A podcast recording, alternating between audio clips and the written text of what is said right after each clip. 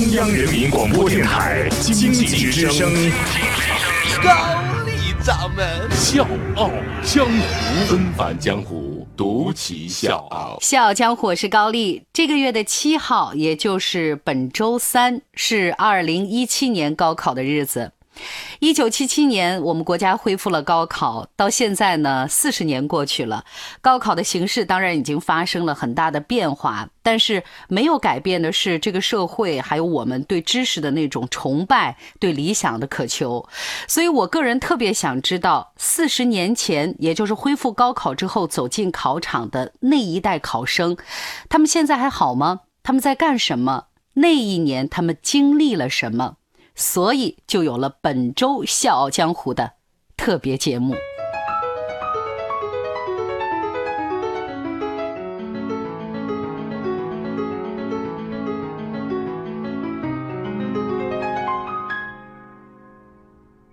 一九七七年，停滞了十一年的高考制度恢复，一场考试，二十七万人的命运被重新洗牌。今天，四十年过去了，当年的翩翩少年都已人到中年，于他们，高考是私人记忆，也是历史年轮。那些考生还好吗？那一年他经历了什么？《笑傲江湖》本周推荐。高考恢复四十年，特别记忆重生。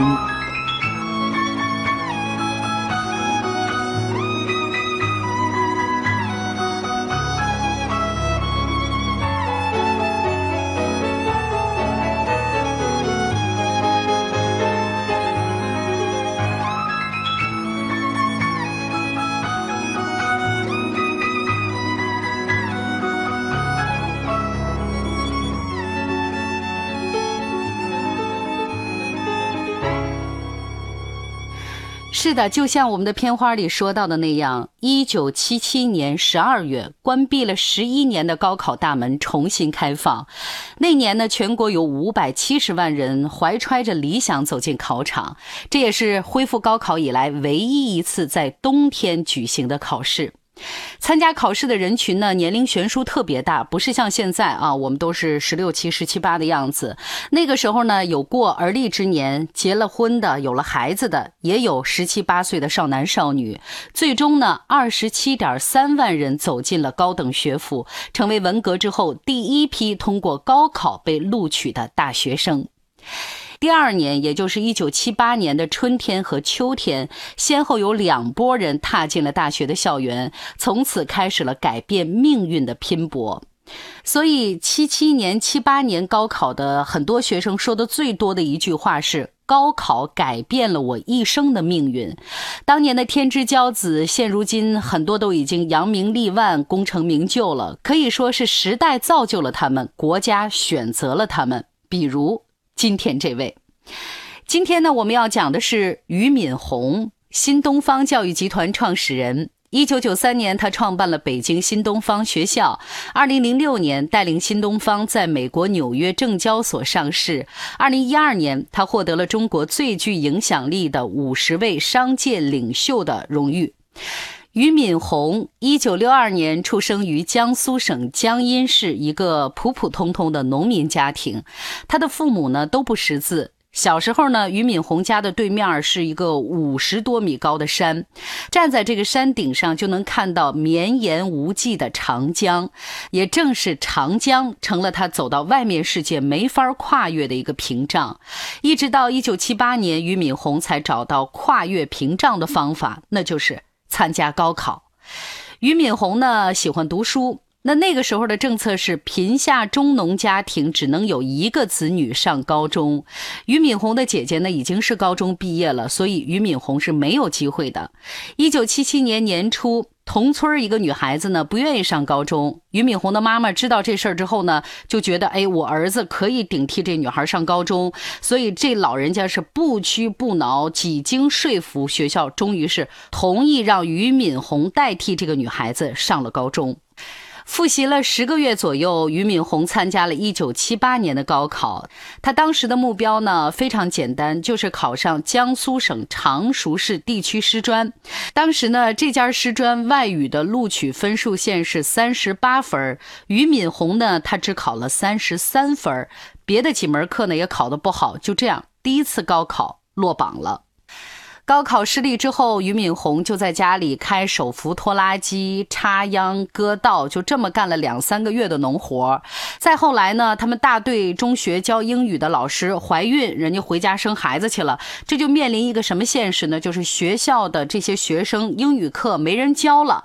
校长呢就找到俞敏洪说：“这个小俞啊，你来给我们上课当老师，你觉得行不行？”但是这俞敏洪呢根本没有这个想法，说白了他是不敢去。这个时候又是俞敏洪的妈妈，她呢就觉得俞敏洪你就是一块当先生的料，你就应该去教书，不应该干农活。然后这个普通的农家妇女就拼命的鼓励自己的儿子去当这个老师。就这样，只有十六岁的俞敏洪成了代课老师。带英语课的时候呢，俞敏洪把所有课余的时间都放在自学上。他准备再参加一次高考，复习了大概八个月之后，一九七九年的高考开始了。俞敏洪报了名。这一年的高考，俞敏洪有两个同学都考上了，而命运又跟俞敏洪开了一个玩笑。我是叶檀，向你推荐有性格的节目《笑傲江湖》，请在微信公众搜索“经济之声笑傲江湖”。记得点赞哦。俞敏洪的总分过了这个录取分数线，但是他的英语只考了五十五分，而常熟师专的录取分数线那年变成六十分，所以他再次落榜了。两度失利之后，俞敏洪报名参加了专门针对外语高考的辅导班。一九八零年的高考又开始了，英语考试时间是两个小时，而那一年俞敏洪只用了四十分钟就交了试卷。分数出来之后，俞敏洪英语考了九十五分。那一年五门功课的总分数是五百分，俞敏洪呢考了三百八十七分，而当年呢北大的录取分数线是三百八十分。所以，经过了一个月漫长的等待，俞敏洪收到了北京大学的录取通知书。三次高考的经历，俞敏洪改变了自己的一生，也让他总结出了一个人生信条：就是，如果一件事情你努力了但没有成功，人生不会因此变得更糟糕；如果有成功的可能，就一定要努力争取。考上大学，来自全国各地的五十个精英分子编成了一个班，俞敏洪呢是其中之一。